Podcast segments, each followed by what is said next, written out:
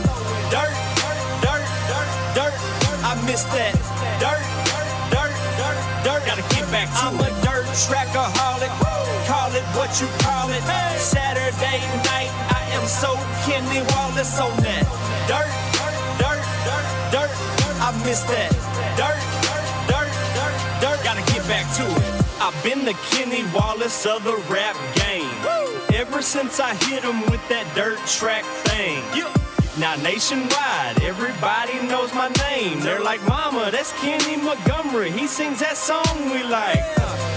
Yeah, boy, that's me. Roll out the trailer, I'm flossing. Them Hoosier tires glossing. Them cold kind we're tossing. They know I came to wreck it, yet I rarely bring out a caution. I hit the high side, boy. I park it for Bryan Clauson. I do them like Kyle. Welcome to Throttled Up the podcast.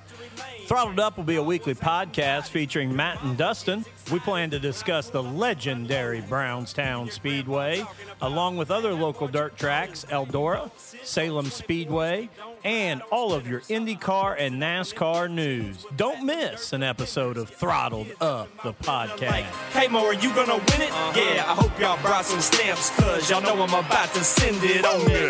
Dirt, dirt, dirt, dirt. I'm all about that. Dirt, dirt, dirt, dirt. I'm throwing dirt, dirt, dirt, dirt. I miss that. Dirt, dirt, dirt, dirt. Gotta get back to I'm a dirt trackaholic.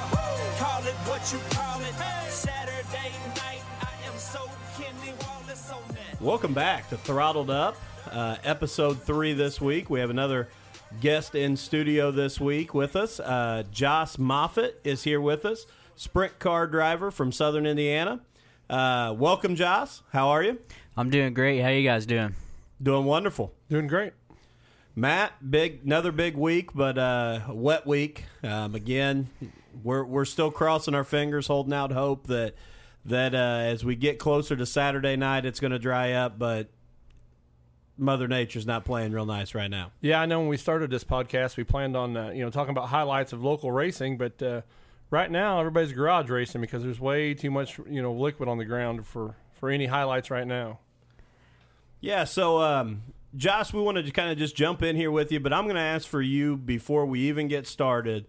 Let us know who your sponsors are that that help you, because one thing that when Matt and I kind of started this thing that we wanted to make sure of is we gave drivers a chance to kind of promote their sponsors when they came on. So, who helps you get to the track every weekend?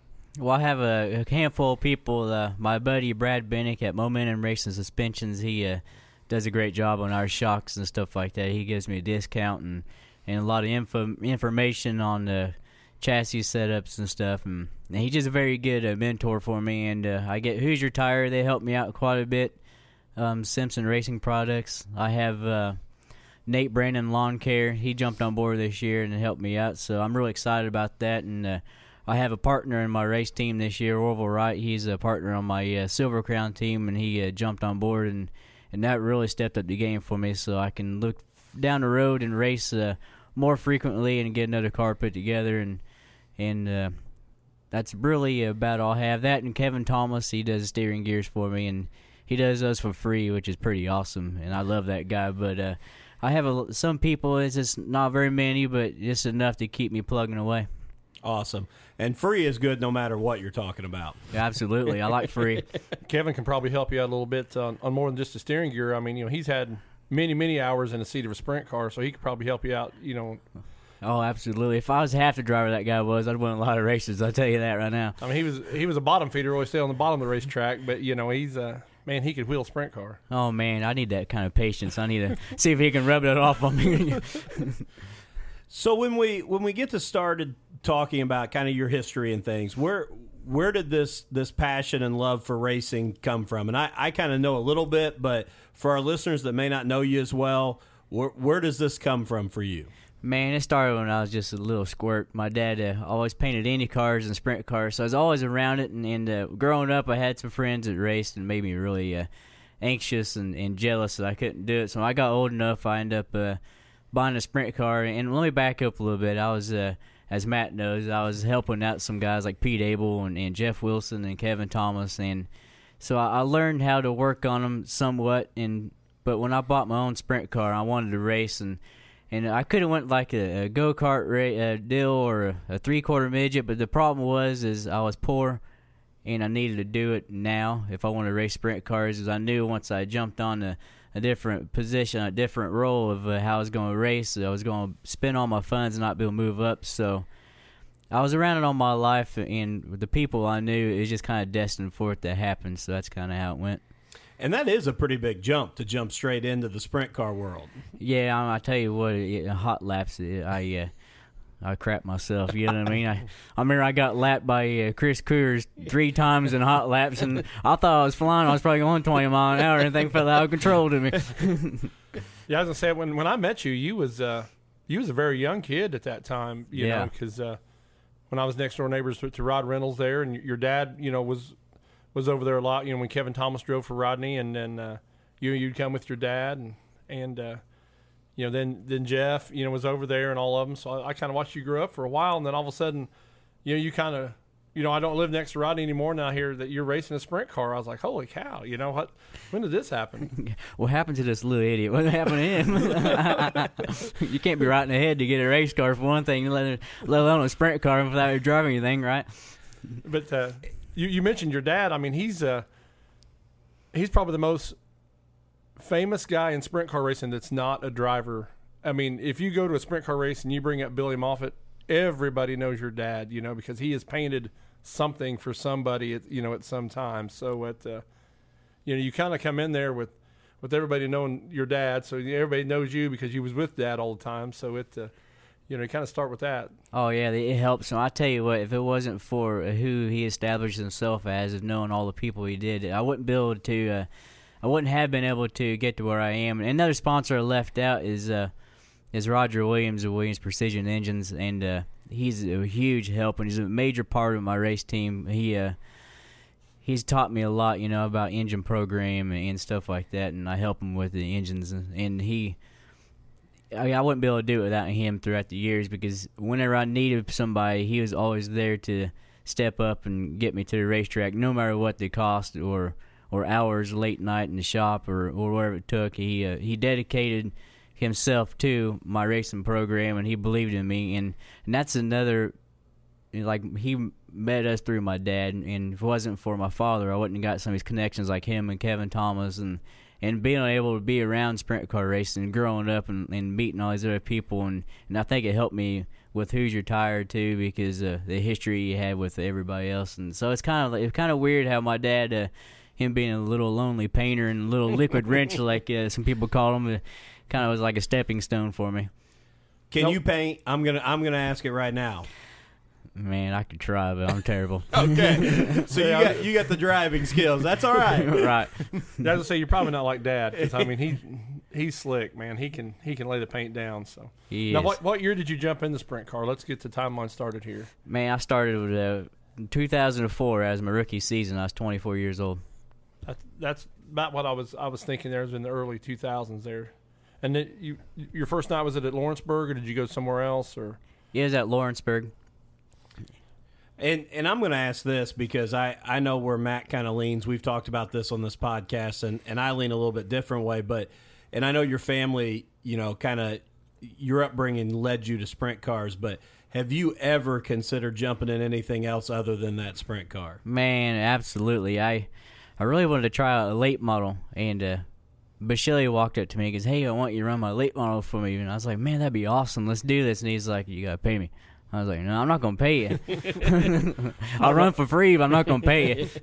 I don't know if Dad would let you get in the late model though, because he he pretty locked down with the sprint cars there. So He would. He he's, he thought it was a cool idea Oh, when I did he? mentioned it. Yeah, I mean, if I would love to, if somebody gave me an opportunity. I've had the opportunity to race uh, modified a couple of times, but it just never worked out. I was supposed to do that big uh, race they have down at Lawrenceburg, and Mm-hmm. but it just never happened, and which is a bummer. Um, Roger, he he offered me his modified one night when he had his, but I didn't want to get him out of the seat just to do it. So Well, and we've talked about it, you know, last year when Chase Briscoe came into Brownstown for the No Way Out and jumped in a late model. That was a cool experience to see a guy that has always wheeled a, a sprint car and that family heritage as well. I think that'd make for a really neat night to see you in a in a late model a little bit and you know, there's a whole different element that comes into that banging the doors a lot more than what you can obviously with the sprint cars because that usually ends in a real exciting wreck. Oh yeah, absolutely. yeah, you can't really rub that much, and we do bang a little bit, but not like the late models. Yeah, and yeah. the late models always intrigue me because all the um, they're more uh, technical than the sprint car, in my opinion. You know, with the what they call them, lift bars and all Oh, yeah. suspension and stuff, and, and their things are pretty awesome, man. I really, I really appreciate that kind of racing. And people get me wrong because I am a sprint car guy, but uh, I still love the, the sport of dirt racing and. I just always want to see it continue to grow. And if it wasn't for late models, it wouldn't make sprint cars what it is. And I think they both kind of counterbalance each other. I'm I'm glad to hear you say that because, you know, I I am a late model guy. I mean, you guys knew that when I lived, you know, next to Rodney and hung out with all you guys. But I think anymore that both of them feed each other. You know, there's some technology in a sprint car that a late model uses, and there's some technology in a late model that the sprint cars can adapt to, and uh, it, it does help. And and I like to see you know the sprint car drivers jump into late models, and late model guys try to jump into to sprint cars, but it just seems like it seems like a sprint car driver can convert to a late model, but a late model driver is hard for a sprint car because he they're used to banging. You know, you mentioned Jeff Wilson. I mean, he had a hard time when he went from a late model to a sprint car because you got to drive him totally different. Absolutely. That's the thing about Jeff is that, man, he has so much talent. That guy, I mean, I love that guy. He he's one of the most talented racers I've ever met, and he jumped in in the Pete's and Rodney's sprint car. And that dude, he had the speed right out of the gate, but man, he couldn't keep it off his head. And I was worried about him because he was so tall and his head was sticking out of the cage. I'm like, Jeff, you know, we need to do something about this. Oh, I'll duck. He, you can't duck. You know what I mean? Your head's going to still whip around and smack the dirt. So, but that dude, he is a phenomenal racer. And he told me that the problem he had in the sprint car was I think he was trying to hold his breath all the time because Yeah.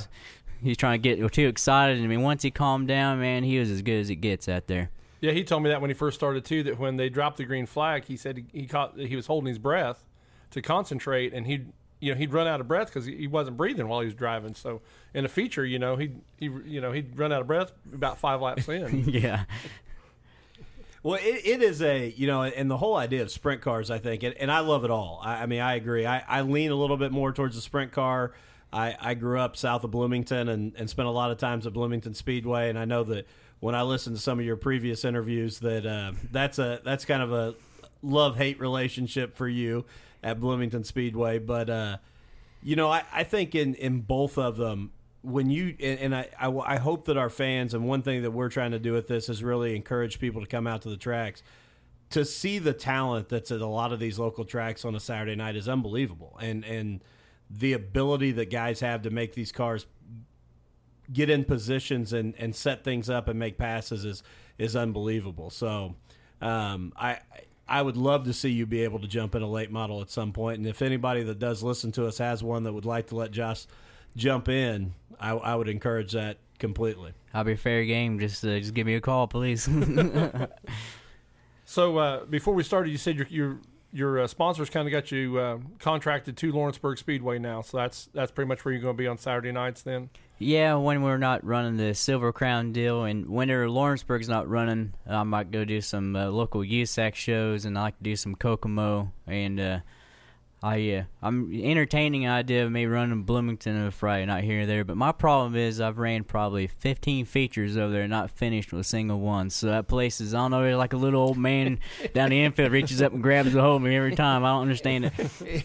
Now, do you go up and race Gas City at all? Do you, do you make it up there and, and race up there at all? I I have a handful of times, but the problem is, is I always have to take off so much from work, and I don't like doing that because that just takes away from me financially, and I'd rather um, I'd rather work than play on Saturday and Sunday. Um, Bloomington's easy because you know I get off work, I might take off a half hour and still make it in time. But uh, the thing is, is like my uh, I have a car owner, car, uh, Orville Wright, and him and his buddies they camp out down at Lawrenceburg, so they want me there whenever sprint cars are there. So that's that's the only thing, but I don't mind being tied down to, to that if it comes to money. You know, he's helped me with the bills, so that does. I don't complain. I love that place. It's probably one of my favorite racetracks. I was going to say Lawrenceburg's not a bad track to be tied to either. So that's that's a pretty good sprint car track. Now you're you're track champion there uh, one year, right? I've won it three different That's times. what I thought. Okay, yeah. I uh, I won it on the original, the quarter mile, and uh, I guess it's not original, but because all the years have been around. But I'm the only guy that's won it on the quarter mile and the new track. I won it in 2007, 2009, and I won it in 2015. I could have won it maybe two other times, but I, a couple of those other seasons I chose to go kind of bounce around. I still almost won the thing. So That's impressive. yeah, it's a it's a definitely a pretty cool feat. I want to get at least one more, so I'm kind of I'm in that elite group now. There's only three of us have won it that that many times, but I'd like to get up there with uh, Greg Staub. He's won it five, so if I get at least closer to him, maybe I get above the shitter at Lawrenceburg on the Hall of Fame. Who's uh who's the other two that's won it three times? Um, I think uh, Randy Kinser.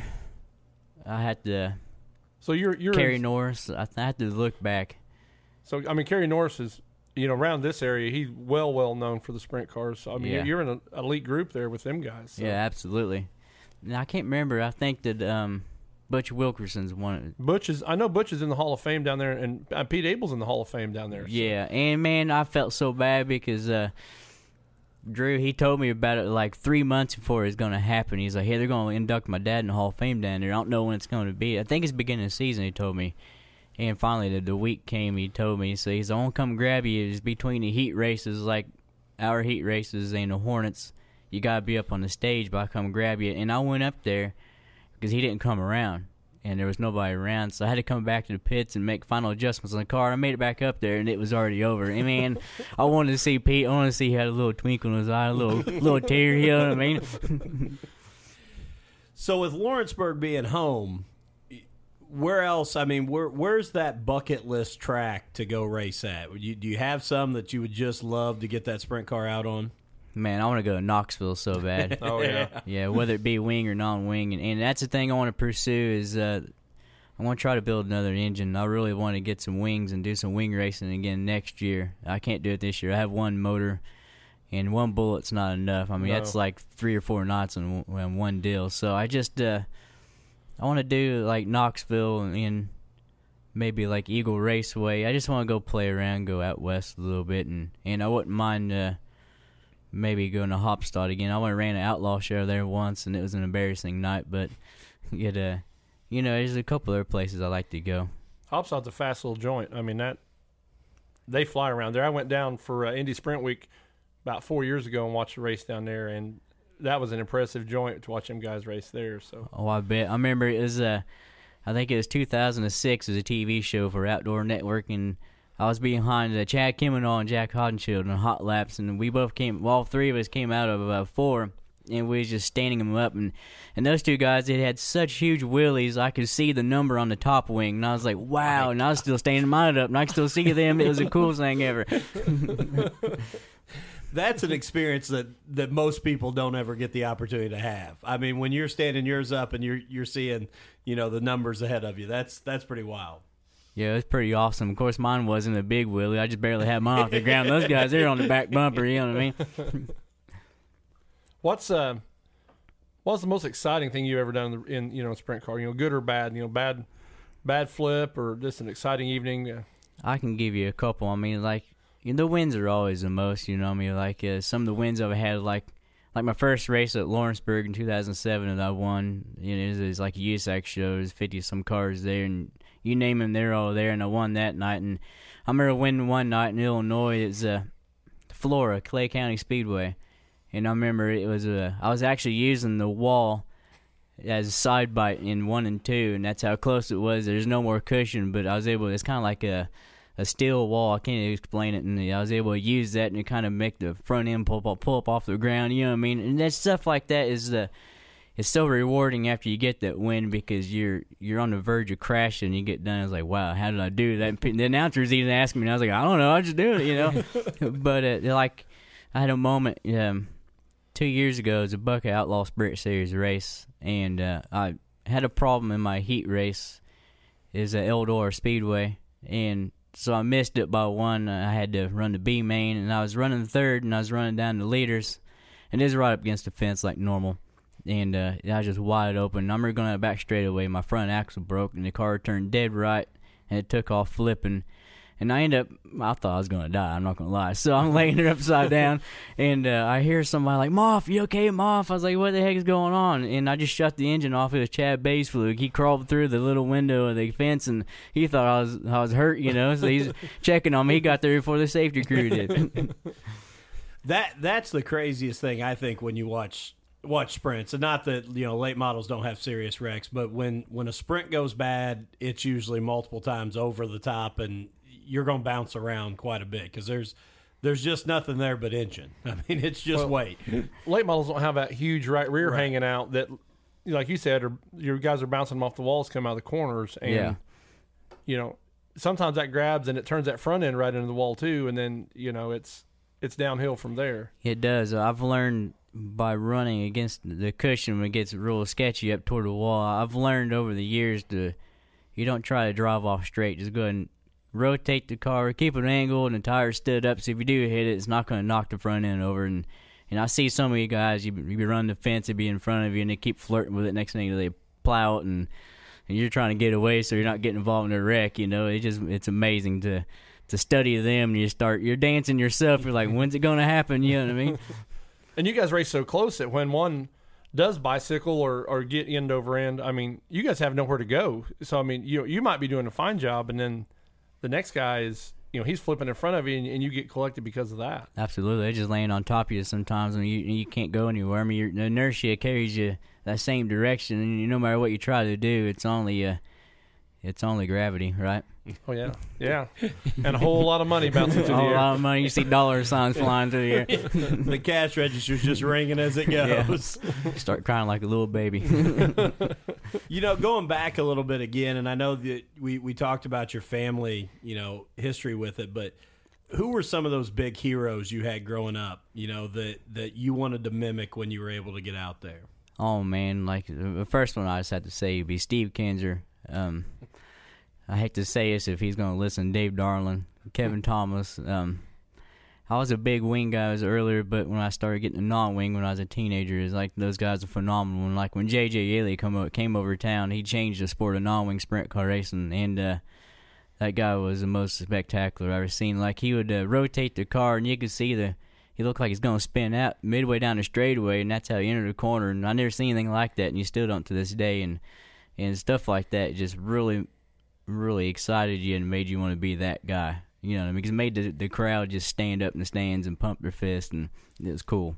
Yeah, I have to agree with you. It's been a long time since I've seen JJ drive a sprint car, but you are right. I mean, he was he was turning left before he ever got to the corner, you know, and and uh, you see some guys try to do that now, but not like you said. J, I mean, JJ was turning when you're thinking, what's he doing, you know, and he was way set up, you know, early. So Oh yeah, it's like is he going to spin out? No, he's actually making the corner. He just passed a guy too. That's incredible. So who else, you know, who's the, those were your heroes. Who's your rival? Who do you love? And, and not, I don't want to bring up like, you know, bad blood or something like that, but, but who's the guy you love to compete against? Oh man, that's a tough one. There, there's so many of them out there. You know, there for a while it was my uh, buddy Matt Westfall. He, uh, we're close. We like to drink a lot of beer together, but for some reason, no matter where we raced, we was always there. We were racing for the win, or or running for third, or even we was running for ninth. It didn't matter. It was always both of us, Dyson, and we'd race as hard as we could, but we never would lay a wheel on each other. And there's a couple of guys like when I was younger, starting out, I idolized Brandon Petty, and I started getting to Oh, where I can compete against him. I mean, that guy was so good. It's a shame he's not in a sprint car still. And there's a there's a couple of them. John Mimmer is one of them. Um, now it's probably Sean Westerfield down at Lawrenceburg. He uh, when I show up, he uh, he's got his game on, and I had to really had to get my uh, cowboy boots on and be ready to fight. You know what I mean? And it's uh, I I live for that man. And also a couple of times there it was Brady Short. I had a really challenge with him. So there's, there's those guys. It really makes it exciting to go compete against them because you know that you have to be on your game to beat them. And uh, when you do beat those guys, it it makes you feel like King Kong. You don't want to tell anybody that, but it does. You know what I mean? Well, yeah, it's sweeter. I mean, you want to beat the best. I mean, it's again nothing against other guys, but it's when you show up to a local show and nobody else is there that can really run with you. It doesn't mean as much, you know. When when you got Brady and some of those guys there, that's pretty special when you pull it in victory lane. Then Oh, it is pretty special. I will have to tell you guys one quick story if you don't mind. It's Yeah, go right ahead. always one of my one of my most fun races ever, and y- this is going to be funny to some people, or maybe not. It's just funny to me. but anyways, uh, Brock Burton, one of my best friends, and you, great, Two-star. yeah, great Yeah. talent. I mean, if that guy would race more, what does he race six times a year? It's and about he, six times, yeah, and modified. He, Yeah, and he he- drives UMP modified, number two stars. He's Yeah, his number. and he wins. I mean, where he runs top three, it just I'm like Brock. If you guys would race, so he's running a sprint car and is back in uh, 2005, I think. Um, it might have been no, maybe 2006. He uh, we were both running in the back of the B main, like dead last, and we was both sliding each other and crisscrossing, and this lasted for the whole 12 laps. And I tell you what, I was laughing, and it was like the funnest time of my life. We were both horrible. I think we even got lapped. And that sorry sucker, he pedaled coming out of four and beat me. I was like, dang you, why'd you have to do that? You're supposed to stay on the gas. You know what I mean? so. So even then, when you when you guys weren't good that night, you probably put on a heck of a show at the back of the pack just to watch you guys me- mix it up back there. So Exactly. You know, I'm on as a fan. Sometimes the best racing isn't in the front. you you watch those guys in the back, you know, because that that's where you know that's where it's at. And you brought up Matt Westfall. I watched him race a late model four times at Eldora, and that is one guy that can transition from a from a sprint car to a late model because yeah. you know I, I knew he raced sprint cars and he rolled out for a, a heat race over there in that late model, and he hauled it into turn one at Eldora like you would a sprint car, and I was like, my gosh, this guy means business, and uh, he's very impressive in about anything he's in. So I bet he was fun to race with. He was. He, he's a very talented guy, and it's kind of funny. Like, I go play around at Waynesfield, which is one of my favorite racetracks, Waynesfield, Ohio. And it's one of those deals. There for a while, it just Matt and I, and maybe like a guy like Luke Hall or uh, Dallas Hewitt. It'd just be us guys, and and Meserol, he'd show up, and be select few of us guys. who- They would what happen to get real slick, and the cushion to get about a foot off the wall. Well, those guys are scared to death of that. And I'm like, yeah, this is my kind of track. And they would they would water, they spritz it right for the feature, and everybody's afraid it's gonna be slimy. You know, I mean, you get up there and you're pulling wheelies and you're banking it off the fence, and and Matt and I would always do that. We'd be that guy no matter where we start, so we'd always end up top three because of that. But his biggest deal is he always want to go buy a cheeseburger. and I can't eat before I race, and it'll make me sick. So he's like, Mafia, he goes, let's go get cheeseburgers. I don't want to eat because, man, I tell you what, it's going to be side by side. He's going to beat your ass if I eat the cheeseburger. and you know what? He would beat me after he eat that cheeseburger. if it's not broke, don't fix it. That's right. You know, so let's let's talk a little bit about you know kind of this season. We've talked about Lawrenceburg, but you know what what is the goal for this season? What's the plan? You are going to chase the the season points at Lawrenceburg. Yeah, I'm gonna chase the points at Lawrenceburg. I think I'm going to miss like one race down there because of the Silver Crown deal, but I'm gonna do the full USAC Silver Crown Series minus Phoenix. I'm not gonna do that. I'm not ready for that. We're going 190 mile an hour there, and only have five races on my belt with pavement. And plus, we can't afford it. But E3 Spark Plugs jumped on board again with with that deal, and and thanks to Roger Williams and Orville Wright again for that for let me. uh be their hired shoe, and we're going to do the whole series, which I think there's only uh, five dirt races and five pavement races mm. left for us. But I'm excited. We just put together a new beast car. We're going to go test down at Salem this Saturday morning before we go run Lawrenceburg Sprint Car Show. So That's cool. hopefully we can shake it down. I can find some speed. I was out last year. We had no power steering, and I didn't realize it. I just thought I was just being a little baby. I was wearing blisters on my hands, and it was just horrible. I was like a second and a half off the pace every time I hit the track on pavement, and I just want to crawl in a hole and like hide. You know what I mean?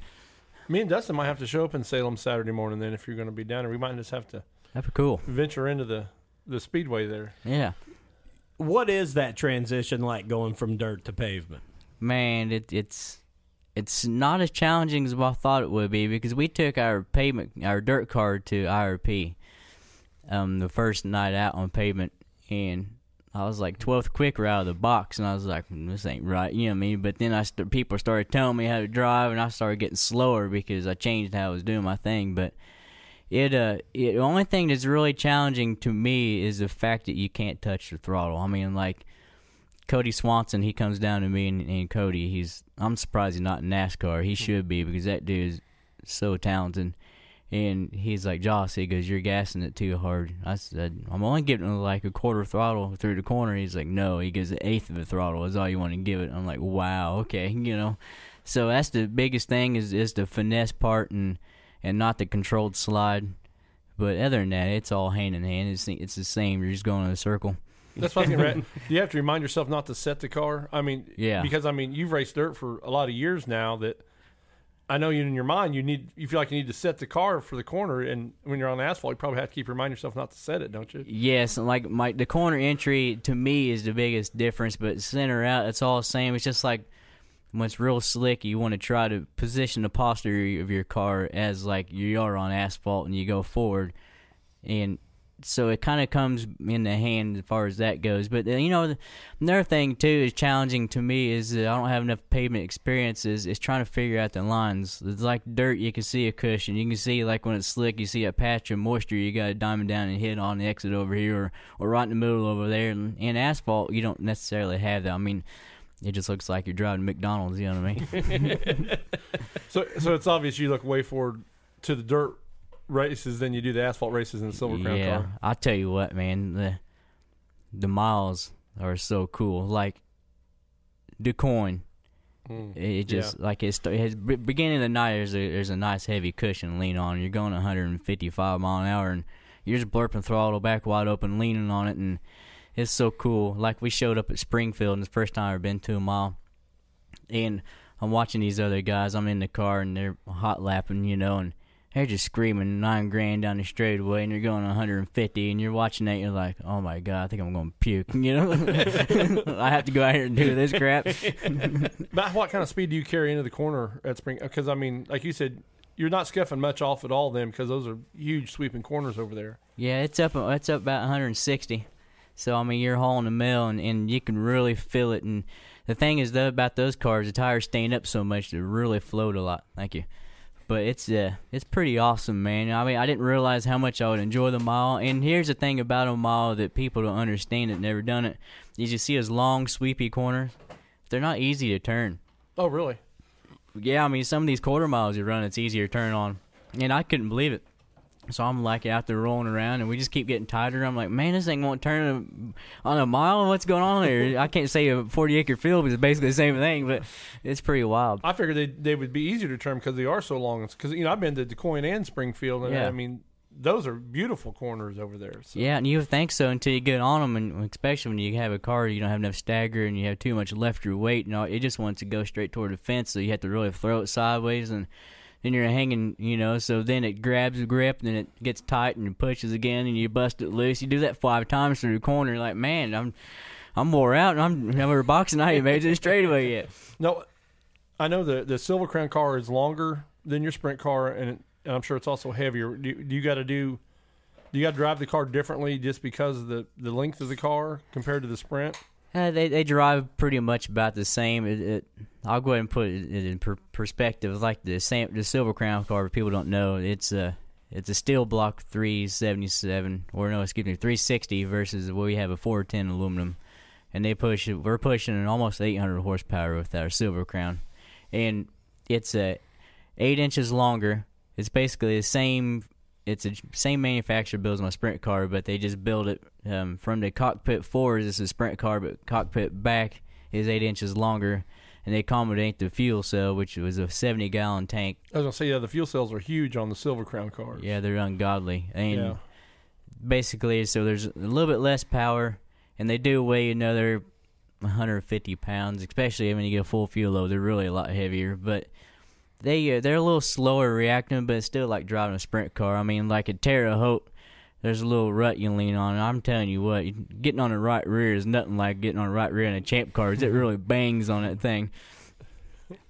So, how much does it change when you're driving as that fuel load changes? I'm- I mean, obviously you you get the setup right for it, but throughout the night, you know, in a in a long feature, how much does that change the handling of the car for you? it changes quite a bit. Like beginning of the night when you have full fuel load, you can't just blast it in the corner and then toss it in there because that fuel will really carry you and wants to kind of try to spin you out. And like when you accelerate up out of the corner, you wouldn't believe how sluggish that thing is. You wouldn't think 800 horsepower. You put it on the floor and it's just bogging. And it's like, man, this is like this is worse than the little Honda Civic. You know what I mean?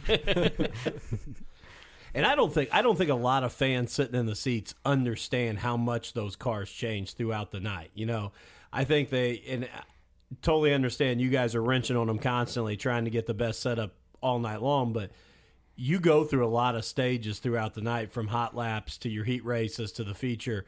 There's a lot of variables there that change. Oh, there is. You know the Silver Crown deal.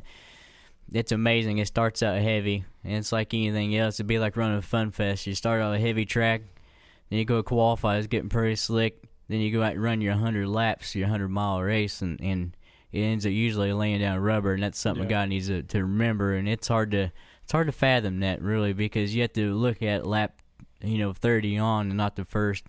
But the thing that confused me about the whole deal, this being my last year, being rookie year, everybody kept telling me, and they're talking about old school Silver Crown days. You got to baby them in first half the race, then you go for it. But these guys, they drive so hard, dropped a green flag that it left me behind a couple of knots. So I had to really focus on driving hard, and they're not easy to drive. It's just like driving a sprint car for 100 miles. It's uh, you get so tired and you just feel like you want to puke when you get done. Well, the, the old school days, though, you guys didn't. I mean, you guys have adjustable shocks in all four corners now, right? I mean, Right. in the old days, you set the shocks and you rolled out and you just had what you, you know, whatever you had is what you raced with. But now, as the car changes, you can adjust the shocks with the car, right? Yeah, you can adjust them on the fly, which is nice. And the straightaway wasn't long enough. You have plenty of time to reach up there and put a couple of clicks in it. And and we have radio communication, so you can talk to your spotter and your crew guys, and you can kind of figure out what you need to do there too.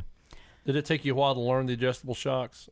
Um, no, because uh, I've had them on my sprint car since 2008, so it's the same shock package I run. Um, they just changed the valving just a tad bit for, to compensate for the heavy car. But it, uh, there's this one night in my sprint car we was running the King of Indiana Sprint Series race, and Chris Windom, uh, Windom Windom and I, he started eighth, and I started tenth. I remember this like it's yesterday, and he made it to third, and I made it to fifth, and it was about eight laps to go, and we had a yellow flag, and I'm gassing it up, trying to keep heat in my tires. I pull up next to him, he's gassing it, and he's adjusting on his knobs.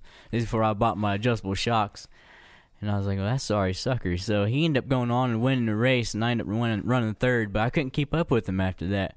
And I called uh, uh, Scott Bennick the next day, and I said, hey, man, I need some shocks, you know I figured out why I couldn't run with them. right, exactly. It's amazing though how much you know adjusting those shocks do help you know the guys and you Oh, know, it's huge. That's like, there's, there's a night, one time where I started on the front row. And now my car was horrible, and I backed up to sixth. This is at Lawrenceburg. This is probably 2010. And I remember John Memory got the lead, and there's a nice big gnarly cushion, and I just dropping like a, you know, a lead weight. And I was like, I gotta do something. So I started twisting around my shocks, and I ended up running back up to second, ran him down, ran out of time. But it changed my car 100%. I just changed the the compression on my right rear and just tied my left front down a little more and messed my left rear a little bit, and that thing just took off. You wouldn't believe that, you know, a couple clicks here and here and a couple clicks there makes that much of a difference, but it does. I used to, you know, and I used to hear, because you know, back in the day before you had the adjustable shocks, you had to buy every different shock, you know, and the guys would, you know, take a shock off and put a shock on. I'm like, you know, you're really making that much difference. But now the world of the adjustable shocks, shocks, it's amazing, It is. It you know, is how amazing. much one or two clicks will do. Yeah, that's the thing too about adjustable shocks is people get a wrong idea about it because these gas shocks they're expensive, but thing is you only have to buy four of them instead of buying you know twelve shocks to get the same effect. So you're actually going to spend more money if you buy the you know the other way around. Oh yeah.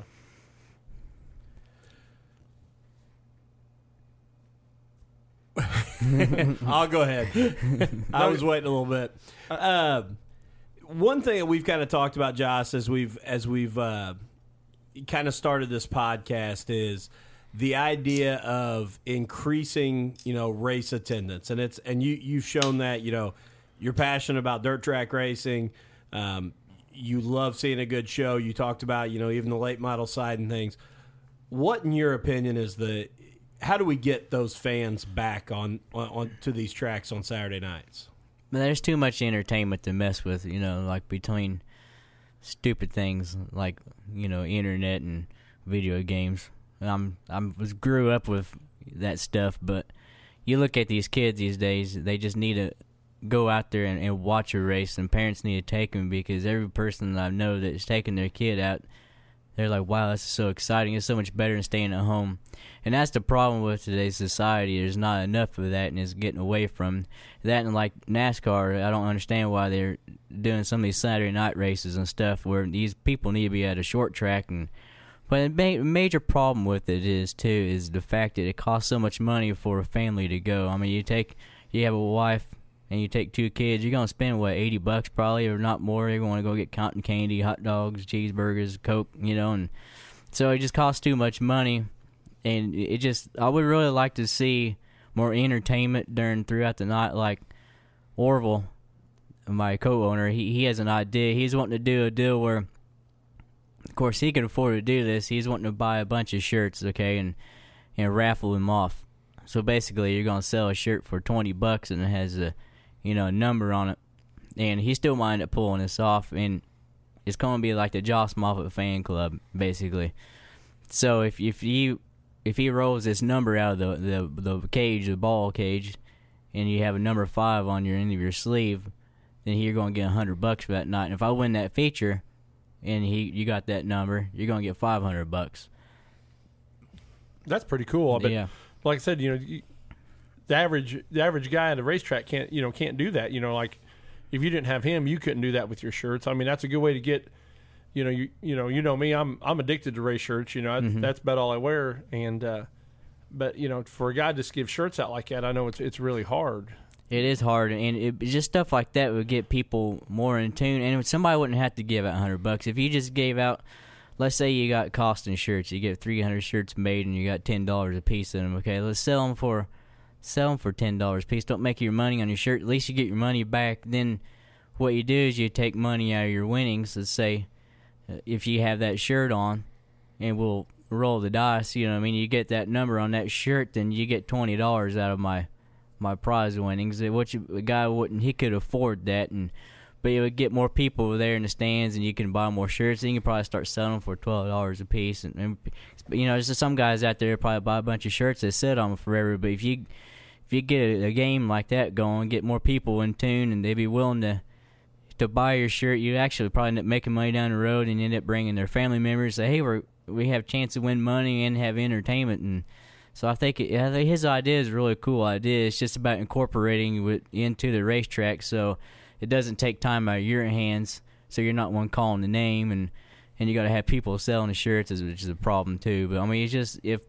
if we as the racers can get fans more involved with us too, I think that would help. And, and you never know, maybe a little clown on a motorcycle riding down the straightaway. And And you, you know, you brought that good point up because when we try to do extra things at a racetrack, like you said, you know, me as an announcer, I, I have to start taking time out, and then the, the action on the track has stopped, and then the people that maybe not interested in that are complaining that there's not racing again, and that's the hard give balancing take. balancing act you have right there. Is you know a lot of people don't want none of that extra stuff. They want just want to watch the racing and go on, and then you know it seems like this the the newer fans they like all that extra, you know. So you got to kind of balance the old school guys with with the new school, and you know find that that good medium there. Because I know we do kids night about three times a year at Brownstown, and the old dedicated guys that's been there since the '70s they complain the whole time because we you know we go out on the front stretch and.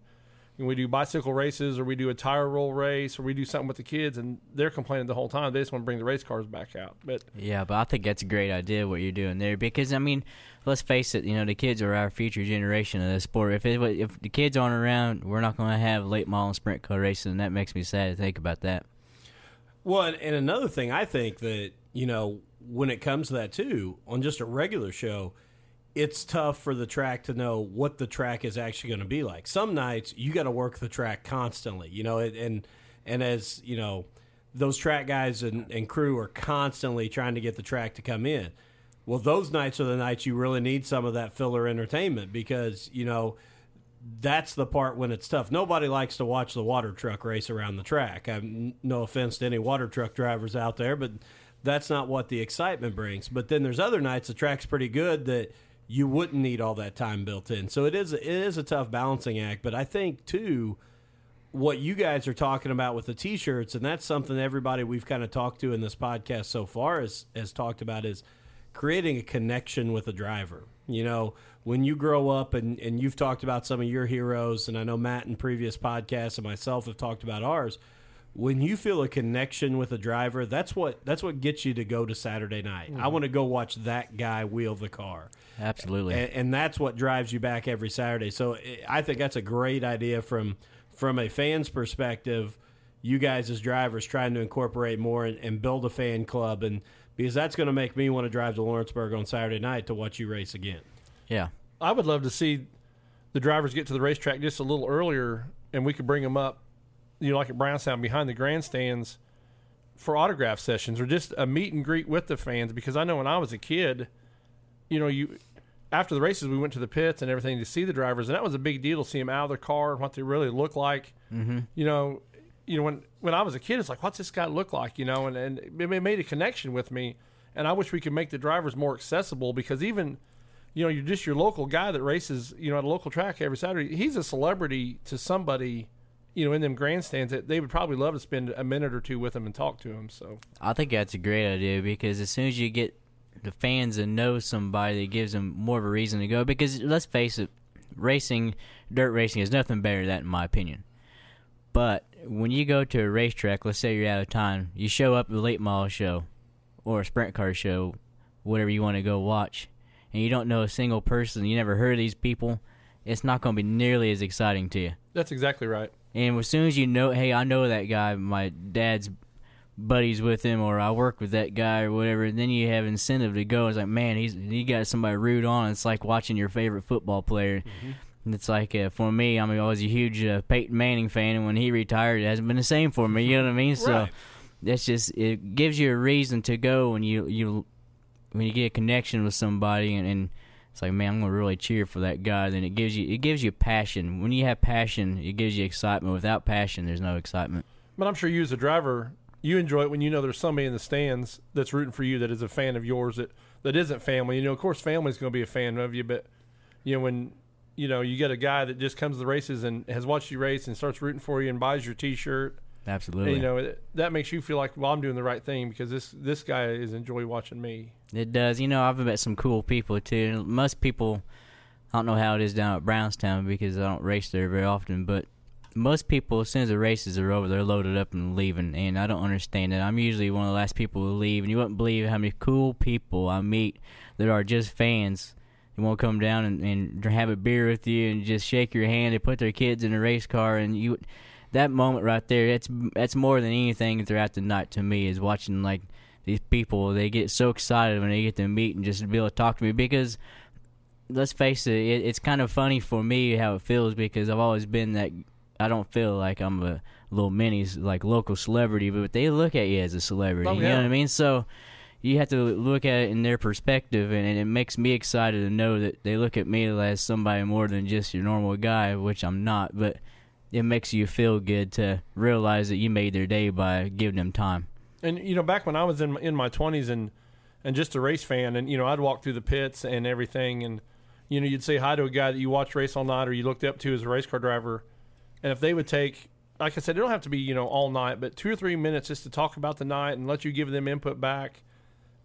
I always the next weekend I couldn't wait to watch that guy again because he took two minutes out of his his evening. Like you said, I liked it when they left the cars unloaded, you know, and they made it welcoming after the fact, you know, for for everybody there. Yeah, it just makes you feel good, you know. Because I remember being that way when I was a kid. Like, like Danny Smith, one of my another one of my heroes. He, uh, I'll go up there and try to get a T-shirt off of him, and he said, "Give me a cigarette and five bucks." You know what I mean? And that was meant the world to me. And he was just like another one of my idols, and and just people like him and like Dale Blaney, Blaney spent some time one evening on the back of a trailer when I was 13 and talked to me, so I became a lifelong fan of his. And it just people don't understand that They're people too, but they do have time. You know what I mean? So as us racers, we need to try to spend time too, entertain these people, and try to be their friends instead of just try to be that guy that just wants to go race and don't don't bother me. I gotta go home. You know.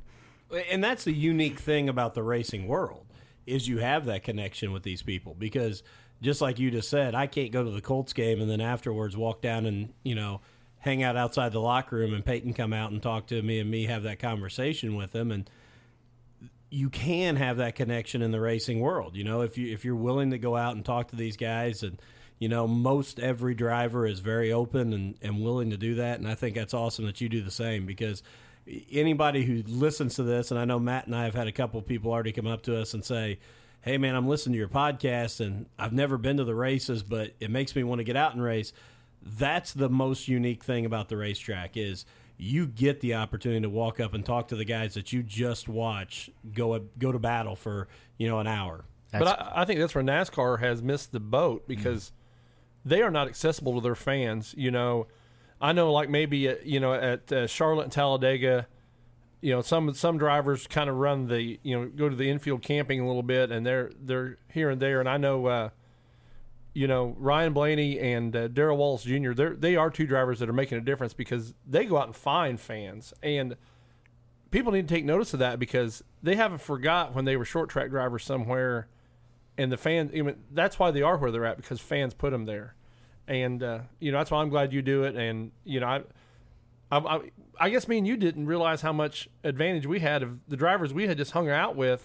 oh man, You know, we'd go to a, a race shop somewhere, and you know I know when you was young, you went with your dad, and there'd be four or five drivers there, and you're like, holy cow, you know, it's. Uh, that's the thing is like I I knew a lot of these guys were my heroes and they they knew me so it made it a little different but it, it's just you're right about that and I mean I look back it's like how in the heck did I fall in this little hole that it and I get to know all these spectacular racers that I mean a lot of the world don't know because they're local guys or they they race national level but they're not NASCAR but but still to me it's like these guys are phenomenal race car drivers. It could have been the best in NASCAR if they had an opportunity and then like you hit it on the nail on the head with NASCAR. It, it's unfortunate and you can see you look in the grandstands every Sunday.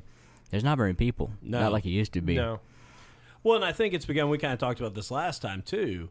You you just said if these guys would get an opportunity in NASCAR, but the problem is, you know, these corporate sponsors want the guy with the look that talks the right way, that you know, kind of the old school. You know, I wrench my car. I, I come from the dirt tracks. That's not what NASCAR is looking for anymore, and and it's and it's too bad because 20, 30 years ago when those guys were in NASCAR, that's when it was exciting. That's when it, it had some of that competitive dirt track feel. So that's the other thing to anybody listening.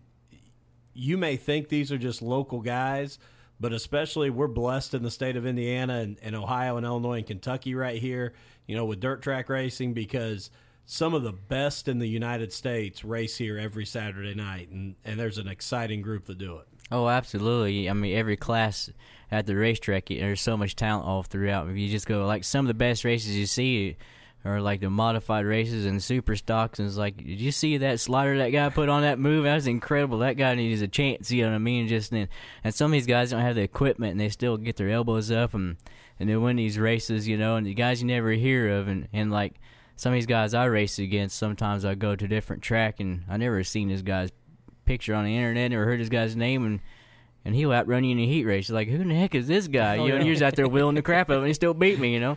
And you you mentioned that a lot of the guys that don't have the money for for the best equipment, but they'll they'll make you run for your money, and uh, you know they have figured out how to do all they can do with what they have, and and to me that's what grassroots racing is all about. You know, when you show up, Absolutely. and, you know, and around here, like Dustin said, we have the best drivers I think in the United States, and you know these. You know, four or five states right here that I would put up against anybody else on a dirt track anywhere. I agree 100% with you there. It's like there for a while. I was uh, racing with Kyle Larson quite a bit, and I remember racing with him, and he, I just had to drive so hard, and he knew under, he understood angles more than anybody I ever seen in my life. Like he would use, for instance, I was running second one night at Lawrenceburg, and I think it was during midget week, and I'm not sure if he had a midget ride that night. He surely he was running Keith Kunz, but he was trying to pass me, and I, I would get him down the straightaway and on the front stretch and enter one and two. Then he would arc out down the back stretch and he'd drive across my nose and he'd get his left front down the infield in three and four because that's where he had to be on the next to the tires. He did this for 20 laps. And I was like, I never seen anybody do this before until he made it dirty enough. The leader and I we were slipping and sliding, and I, I can't remember if he won the race or not, but he was able to get around me because he did that. Nobody else I've ever seen do that, and that's when I realized that this dude is gonna go make go to NASCAR because he used his brain while he was racing. He couldn't pass me because he wanted a groove track, so he overdrove the car, ran it, arced it so he can get it down the infield, sling dirt up in, the- in the groove, and just wasted 20 laps until he made it dirty enough for him to get the momentum and go around me. And I was like, wow, that's just I thought I thought it was pretty cool. I was going to have you explain the term dirty, and I'm glad you went back and told that. Is you know a lot of people listen to maybe haven't been to a dirt track, and that's what it is. They sling the dirt up onto the groove. Yeah, it's like loose marbles is what it is. Yeah. So it's pretty impressive. he is, you know, and, and and I'm still a NASCAR fan, not as much as what I have been, but he's one of the reasons why I hold on as much as I do because he's as exciting to watch on Sunday as as as anybody. I mean, to see a young guy like Larson, he races the same way there, and that's what I love about him. There is no laying back, there is no waiting. If there's a gap, he's going to take it. If they if everybody else is running the bottom, he's going to see if the high side will go. If everybody's on the high side, he's going. Even though he loves the high side, he's going to try and get down below, and, and he's always trying to figure out something different to give him advantage. So That's right. You can tell he ruffles some feathers in that NASCAR deal because he's one of those guys. He's always pouncing. He never gives up. And a, a driver sometimes mentally can't handle that. You know what I mean? Because I'm I'm faster than him, but he's finding a way to keep sticking it in there, and and so eventually you're going to crack. And Larson knows how to make you do that. And that guy is just spectacular, man. And he's actually a very humble guy. I've talked to him a couple of times, but. It- It's pretty cool to see him kick butt in NASCAR too. and I love that he still comes back to the dirt tracks again. That's that's probably the coolest thing. And I know he, I, I'm sure that if he ever got the chance, he would he'd love to be there more than what he can be. But he still takes his opportunities to jump back in and be back at dirt tracks when he can. Oh yeah, and he's phenomenal at it too. Oh, That's I'll take my hat off to Clint Bowyer on that one too because you know he owns two two late models, and uh, you know when he won Monday, he that's what he said is my dirt boys had a good weekend too, and and I that really impressed me. He's in victory lane. The first thing he did was think he's two late model guys. You know was they had a good weekend and. So I, you know, he is giving back to the grassroots too. He's one that's making some money in NASCAR, but giving it back and, and you know, uh, supporting two dirt late models. So which is awesome. It shows you where his heart's at. You know what I mean? and he, I, I watched an interview where he was, in, he asked why he don't get in them when he goes and watches them. He's like, that's their job. You know, he's like, I don't want to knock them out of a seat just so I can go play. He's like, you know, they, they're making a living out of that, and so I got to give him credit there. You know, he goes and watches and is a good car owner, but uh, you know, he lets his drivers drive. I respect that. That's so cool. Yeah, and and I can't imagine, you know, when you, again talking about about heroes and and having that opportunity, you know, when you see these guys come back to the tracks, when you have a car owner that's so involved like like Bowyer is, you know, it's it's got to be exciting as drivers to know these guys have your back. Um, you know that even though they made it to that level, that they still are able to uh, give back a little bit. You know, and and that's one you know that Bowyer has kind of had an up and down career, but he's definitely on the upswing now. Um, I think he's one of the hot starts that's going to be in NASCAR for a long time, but it's cool to see him remember where he came from. You gonna make it over the No Way Out on April sixteenth? I don't know. I would love to. That's on a Friday night, isn't it? No, it's gonna be a Saturday now. So, I so I didn't know look. if Lawrenceburg was racing that or not. if they're not racing, I'll be there. But Uncle You do. O, what about uh, Sprint Week? man, I would love to. I'll do. I'll have to do that. Sprint week is so cool. I, I want to. Uh, one of these days, maybe next year, I'll get Orville to help back me, and maybe I can find some sponsors if anybody's listening wants to help me out somewhere. I would like to run the full Sprint Week program one time. I think that'd be really cool to do. that's actually a bucket list for me as a fan is to go every night. I've been I've made three of the nights, but I've not made it to every night during Sprint Week. So I, you know, I'm I am a late model fan, but I would love to go to uh, Indiana Sprint Week and go to every night of the show. So that that'd Well, be very let, fun. Let's just go ahead and throw it out there. I mean, with the podcast, I think that I think that may be a necessity that we we find a way to try and make as many as possible that week. So Oh, I, any excuse we got to make to go, I, I'm all for it. You know, you guys know me; I'm a race fan, so let's, uh, you know, if that's what we got to use to go, we'll do it. But that I've never made. It always something comes up, and I miss it. You know, a night or two every year. It seems like so. I, I never can go to every one of them. Well, I'll be honest with you. I'm still a race fan too. So if you guys need to help traveling up down the road for that, it's easier to go watch than it is to actually get your race car ready and financially do it. So I'm game to go every race too. Well, we, we'll That- definitely get a hold of you, man. More Yeah. the merrier on that. That's perfect because you know Matt knows I kind of my selfish reason for starting this podcast with Matt was I I've told my wife that this just means I have to be at the racetrack on the weekend because I have to know what I'm going to talk about the next week. So she's she's bought into that for the time being, but I, I just tell her, hey, it's it's got to happen because if not, I won't know what to say the next week. So It sounds legit to me. That, that's Absolutely. that's what I told her. He's like, you know, Matt's got to be at Brownstown every Saturday because he, you know, he announces there. So you know, I, I got to go to the races too.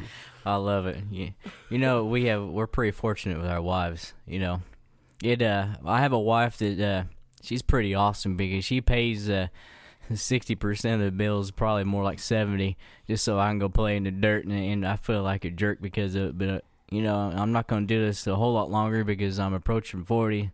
And it's one of those deals where you, how much longer can I afford to do it and how much longer I want to put myself through this punishment. There's eventually going to be a time I want to become like a, a wrench and just be like a fan again, but I'm going to enjoy it while it lasts. And I love my wife for letting me do it. And I mean, that's pretty awesome to have a, a supporter like that. And I tried to quit a couple of times. I've uh, had some concussions and and broke the bank a couple of times, you know, and I'm like I'm down and out. And you know, you a stretch where you, you struggle, and you know, you know, you you have those times where you win and you you kick butt all the time. You're top five, no matter what you do. Then you go where you struggle, you can't even freaking you can't even sniff top five, and you don't understand. It's like I didn't do nothing different, and those are the times that are very challenging and uh, troublesome to you in your mind, and it beats you up so bad. And you know, I've threatened to quit. It's like I don't think I can do this no more. And she's like, No, you're gonna still race. Otherwise, you're gonna be that little mopey little brat laying around on the couch crying. so Well, and I'll be honest, I'm glad you brought that up because it's so true. I coached for a long time, coached football, and and I don't think sometimes people realize that when things don't go right, it's it's the spouse that has to deal with it when we come home. And and my wife always used to laugh and say, when she knew a Friday night went bad, she just left me alone. Till I spoke to her, she wasn't going to mess with me. And and that's kind of the same thing with this little gig that we got started here with the podcast. You know, when I came to her, I said, I got this crazy idea, but I said, I need a hobby. I'm not in coaching anymore. I'm bored to death. I said, I need something. I said, I'm going to do this podcast. And a lot of people's wives would have said, that's silly. There's no way you're going to do this. And my wife said, yeah, let's do it. Let's jump on. And my wife and I do one together and, and a whole different show. But so it's, it's, it's amazing when you've got that partner in crime that will just absolutely support you no matter what, no matter how crazy it is or how other people look at it and think, really, I would never do that. But that's awesome. And, and I don't think enough people know what they go through for some of the crazy things that, that we want to do. Oh yeah, I'll be honest with you. Our spouses are the true champions in, in racing because I mean, you face it, the financial burden. They're they're not the ones having fun. You know, they're just watching the money go out the bank and and watching us struggle. You know, in life because it, it, racing is so stressful. But I mean, I wouldn't change it for anything in the world. You know what I mean? I don't care about the money or it's it's the memories and the people I've met and all the friendships like like this right here. It's like getting to hang out with you guys. If it wasn't for racing, though, I mean, I, I'm enjoying myself, guys. To be honest with you, and it's just it's, there's so much to racing that makes it your life, and they have to be willing to accept that and let you do it. And I really appreciate all the wives out there for doing what they do. And sometimes there's women out there that awesome race car drivers and the, Absolutely. the shoes on the other foot Oh, and, yeah. and mad respect to them too. And if you have to have people and family and friends and and it's not just about a driver. Like fans look at us, the drivers, and they think it's just us, and there's no maintenance. But there's so much, there's so many nights. I mean, we all work 40 to 60 hours a week, you know, a full time job. Then you work 20 hours a week, you know, on race car. And right now I'm stretched out because I'm helping on the our silver crown car. We got a pavement car, dirt car, and, and then I have my sprint car, and plus we have a house we're working on. So I mean, I haven't had a day off much in like the last year and a half, so it it's very challenging. you know you lose you lose that sense of life because that's all it is is racing and and working. You're sore. You get up and you, you get cranky, and they have to deal with that. And and uh, I really appreciate the, the for people out there willing to put up with that. You know. And you, you know, you, you touch on the wives, but when you get home from a bad night of racing, you don't mean for it to, but they catch your grief. you know, They do. you know, because they're they're the one you're the most familiar with, so you- you're going to vent to them. But you know, on on the good side of that, I guess when you have a great night, they catch that also. You know, because you want to celebrate with them. But it, and I'm glad you brought that up because if it wasn't for our our spouses and our families, we would have. I mean, I couldn't go work at the racetrack every Saturday night. You know, Dustin couldn't do this, and you couldn't race. I mean, and you are right. That gets forgot a lot. Is the the people behind the scenes that make everything happen for that that one night a week of racing. It is it's a snowball effect, man, and people just don't understand. I don't know if it's like tunnel vision or what, but there's so much that goes on behind the scenes. It, it even like uh, sponsors, you know. I mean, you had to have a guy willing to. They say it's a tax write off, but it's only a small percentage. You still got to be willing to give Joe, you know, a couple grand to go racing on just so they can go drink a beer and sit in the grandstands and say, "Hey, my name's on that race Oh, car." yeah, so I mean, it's just there's everybody out there that, that people don't realize it's just a big, uh, it's a big puzzle, and you're just a small piece. Is all it is. Well, and the other thing I want to throw out there, and again, you know, one thing we hoped with this is that some people would listen and and come to the racetrack that that maybe never have. And what you just said, when we talk about the passion of race drivers, of race families, of teams, right there it was. You know, this isn't NASCAR. This isn't the NBA. It's not the NFL. And and no disrespect meant to you. You're not coming home with multi millions of dollars and and taking an off season off. You're you're working a job. And I- and I had a good buddy that raced for a long time that used to laugh and say, I don't know how I can be a hero on Saturday night and and you know bottom of the barrel on Monday morning, but that was his gig. You know, he he had to work his tail off to be able to do it. And and so the same way that dedication that you have to this sport, man, if you're looking for something to go do on a Saturday night as a family, go check you guys out because it's not you don't just get up on Saturday morning and load everything up and head over like you're going to the lake, you know, to tube or, or fish all day. It's seven days a week. You guys are wrenching on those cars and getting them ready and and making sure you can put on the best show. And th- there's nothing else in the world where guys care as much about what they do as what you guys do through the week. That's true, and people wonder why you know there's fights during racing, like because of a bad slider or something like that. Well, you have to think about it. I've worked my butt off all oh, week, yeah. and you just fed me a will. It's not about the money; it's the fact that I worked my butt off to get here, and I look forward to this all week. And you just took me out, and that's why you have fights, and you have to think about that when you're out there trying to feed a guy a wheel too. He's the same as you are, and we're both trying mm-hmm. to we're both trying to win. So you got to have respect, and fans. I hope are willing, like new fans, if they're listening to this, I really hope you guys want to come out and check us out because local dirt track racing, there's so much passion and you can feel it in the air, so much excitement, cars sliding around. It, it's, it's something in the smell and the noise. Oh yeah. It's something once you hear it and see it, you're going to be addicted. You're going to be like, man, what am I missing all my life, you know?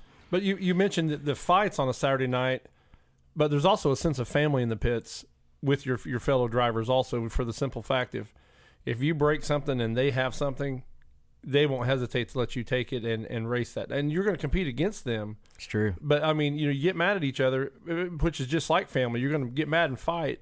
But then if they need something, you're right there for them also. And and that sense of family in the pit area is absolutely amazing to to watch that also. Oh, absolutely. I mean, I've I flipped the whole length of the back straightaway at Lawrenceburg one night, and one of my biggest rivals and uh, worst enemies. I. I mean, right, like off the racetrack, we're not enemies, but on the racetrack, we are.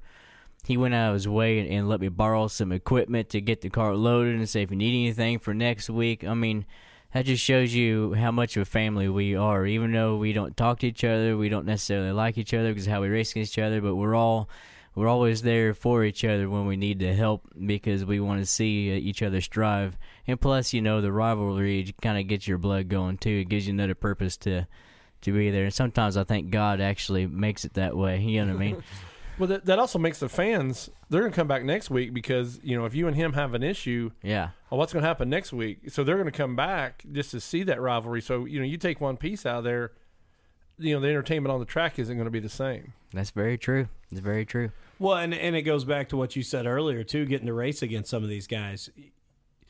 He doesn't want you not to show up next week because you didn't have a part. If you're going to win it, I want to win it with you on the track. You know, I, I want I want to be able to walk through through pit road and say, hey. I did this. You know, you were here, you were at your full strength, you had it, but I had the better car tonight or I made the better move. So I think it's important too that, you know, that that sense of family, you guys really want everybody on the track that's that's the best competition you can see. Oh, absolutely. I, I won a race one time in Illinois where there was only about 16 cars there, and I showed up after we unloaded. There's only like maybe one or two other guys I had to beat, but they weren't. I'm not saying I'm good, but they were about my level or not as good. So I, I was like, I have to win this race, and I won, and it wasn't gratifying to me. It's like running over here where there's each time I show up, there's 20 other guys that can kick my butt any minute, and you know that, makes that gives you a fire in your belly, and that's what makes you excited. And that guy, like we were just talking about, the rival. I mean, when you beat that guy, that's what makes it. That's what makes you come back. Is you don't want it easy. You don't want it to be like racing a bunch against a bunch of amateurs. I mean, what fun is that? You know what I mean? Right. Well, and, and you know the other thing there too is you know it became an expectation for you. I have to win this race. I'm Yeah. going to be. You're going to be mad, disappointed if you don't. You can go to race at Lawrenceburg against some of these guys, and and you may know coming in after a feature that hey man, I finished third, and that was everything my car had. That was everything I had because those two guys were just they had me tonight.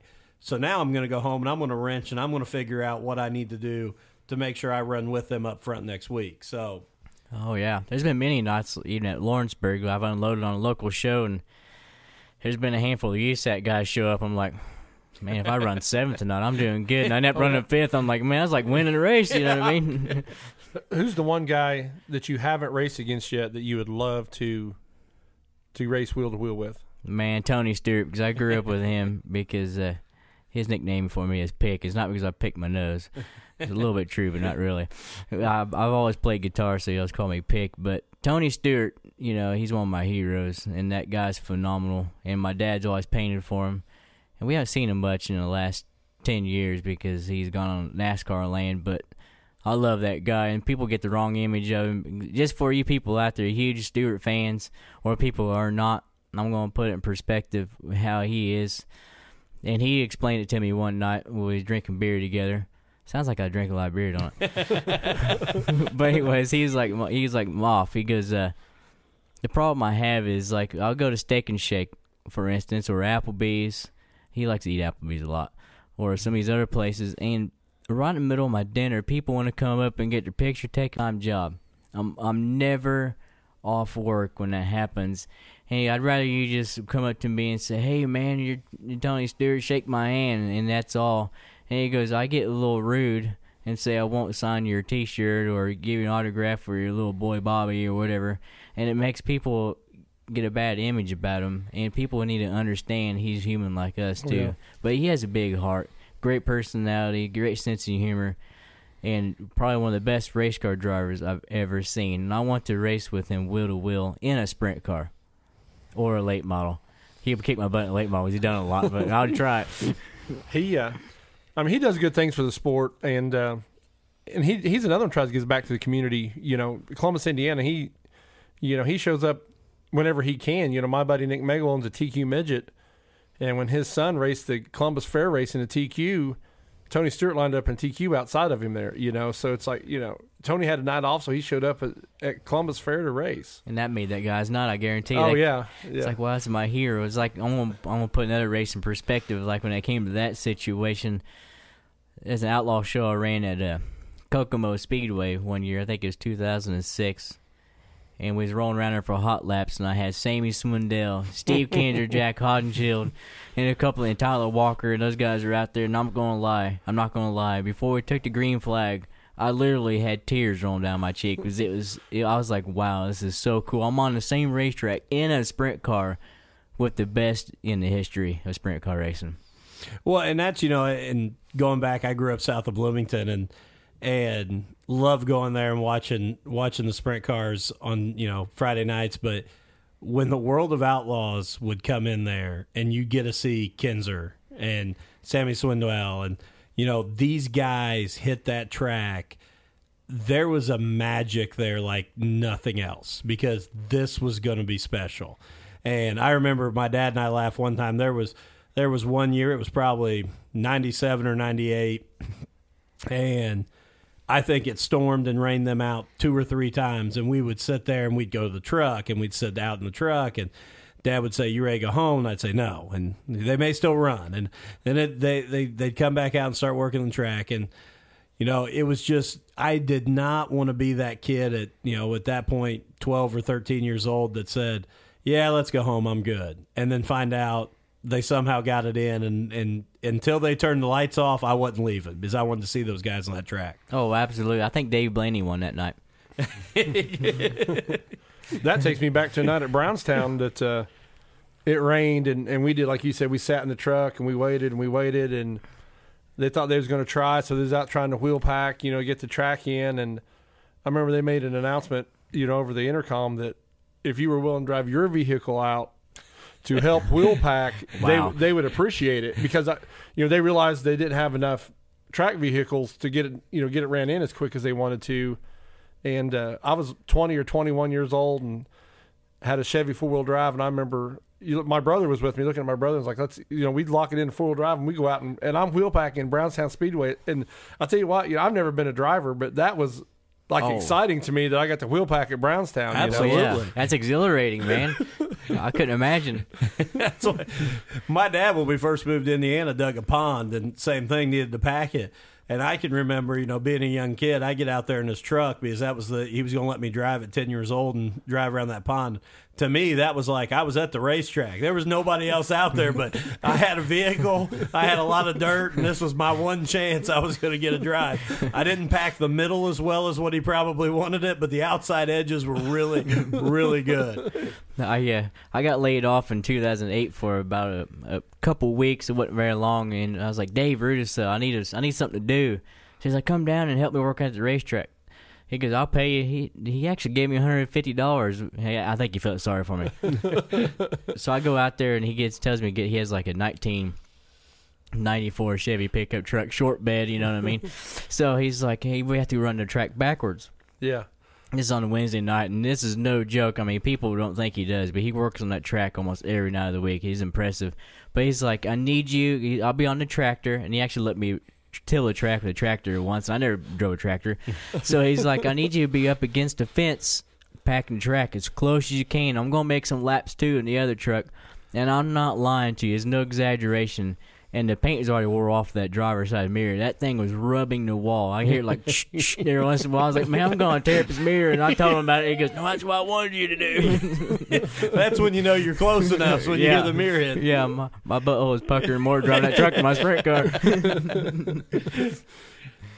Well, we're at about an hour and fifteen minutes. Um, you know, I, I'm going to ask you one more time, just because I want to. I want to make sure that that we get them in. You know, can you run your sponsors down one more time? I want to make sure that they they get a you know a shout out here. yeah, man, I can do that. Um, Momentum Racing Suspensions, Hoosier Tire, Simpson Racing Products. I have Roger Williams Precision Engines. I have Orville Wright and um, Nate Brennan Lawn Care. trying to think who else. Line Line Coatings does every once in a while. They didn't do that this year, but I, I'll still throw them out there because there's, there's a future potential there. And Kevin Thomas Racing Services, and uh, I think that's it. Besides uh, little Joss Moffatt here.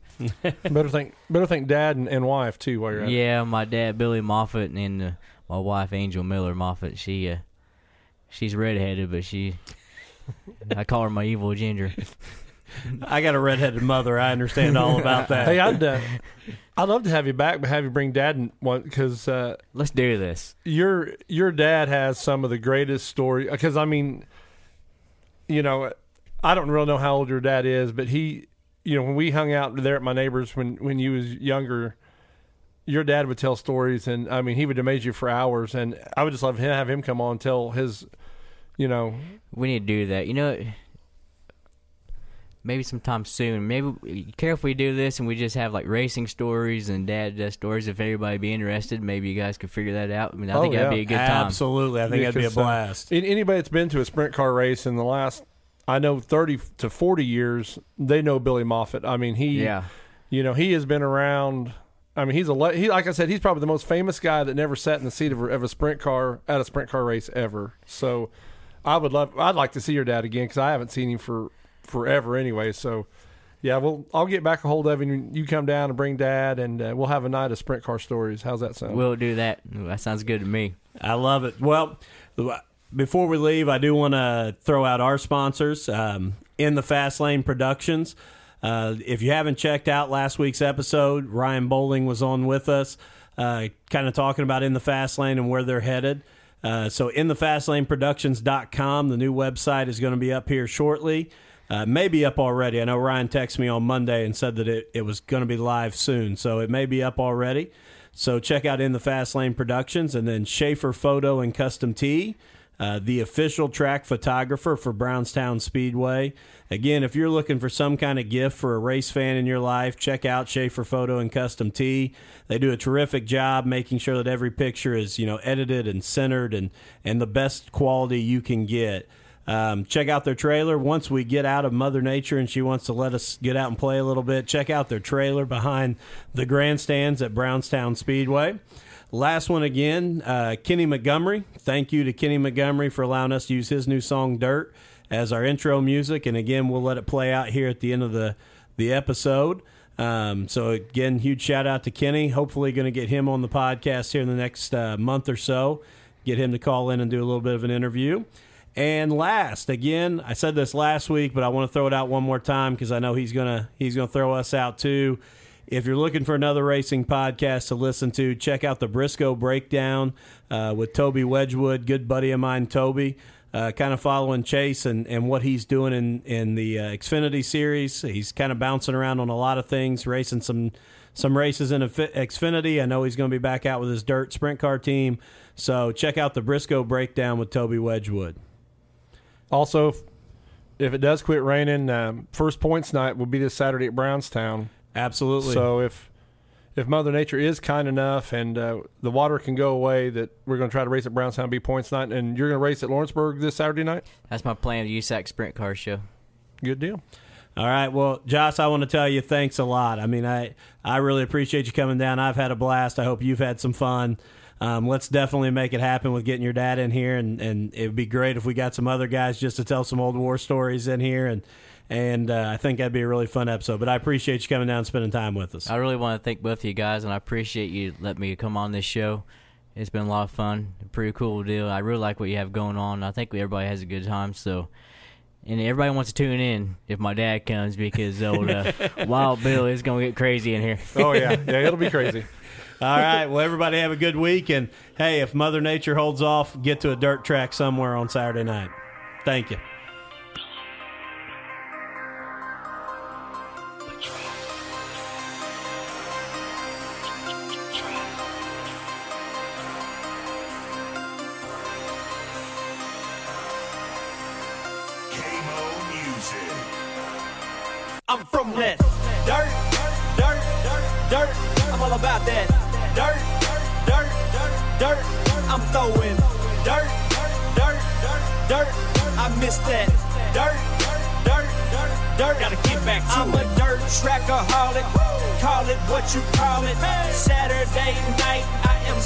Kenny Wallace on that dirt, dirt, dirt.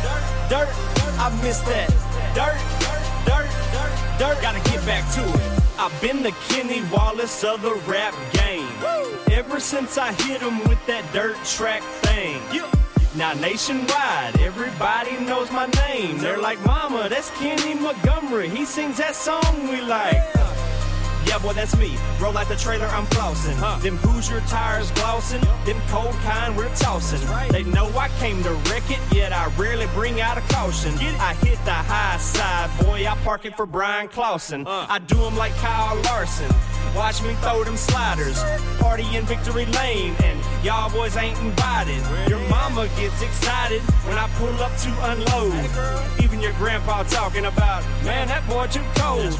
We don't sit on 24s, we don't ride on spinners. Uh-uh. I'm posted up on them 15s with platinum dirt defenders. Got kids up in my window like, hey Mo, are you gonna win it? Uh-huh. Yeah, I hope y'all brought some stamps, cause y'all know I'm about to send it on it. Dirt, dirt, dirt. I'm all about that. Dirt, dirt, dirt, dirt. I'm throwing dirt, dirt, dirt, dirt. I miss that. Dirt, dirt, dirt, dirt. Gotta get back to it. I'm a dirt trackaholic. Call it what you call it. Saturday night, I am so Kenny Wallace on that. Dirt, dirt, dirt, dirt. I miss that. Dirt, dirt, dirt, dirt. Gotta get back to it. I just won hot laps for the third week. Lil Dave said he thinks we're in the first heat. So I go and check the board on my bike, sitting outside pole. Y'all know what it's looking like. Uh-huh. W, W, that's another George W. Hit him with that half a lap, like dang, what gear you running, dude? And where'd you get that fire suit? Man, I like that stitching. Velocity USA, hey, just tell Brad that I sent you. I'm shining like I'm rubbered up and I'm smiling for the pics. Y'all boys be looking tacky while I stay looking slick. Oh, no short. Four new rims, no new friends. They never know what I'm planning. Never. And mama just gave me them eyes like, dang, baby, you looking handsome. Hey, We pray and sing the anthem. Nobody takes a knee. Uh-uh. We stop and show respect, cause we're all proud to be. From the land of the free and the home of the brave. Y'all better wake up and get it. Uh-huh. We're making America great again. Let's all go out and kick it on the dirt, dirt, dirt. I'm all about that. Dirt, dirt, dirt, dirt. I'm throwing dirt, dirt, dirt, dirt. I miss that. Dirt, dirt, dirt, dirt. Gotta get back to I'm a dirt trackaholic. Call it what you call it. Saturday night, I am so Kenny Wallace on that. Dirt, dirt, dirt, dirt. I miss that. Dirt, dirt, dirt, dirt. Gotta get back to it.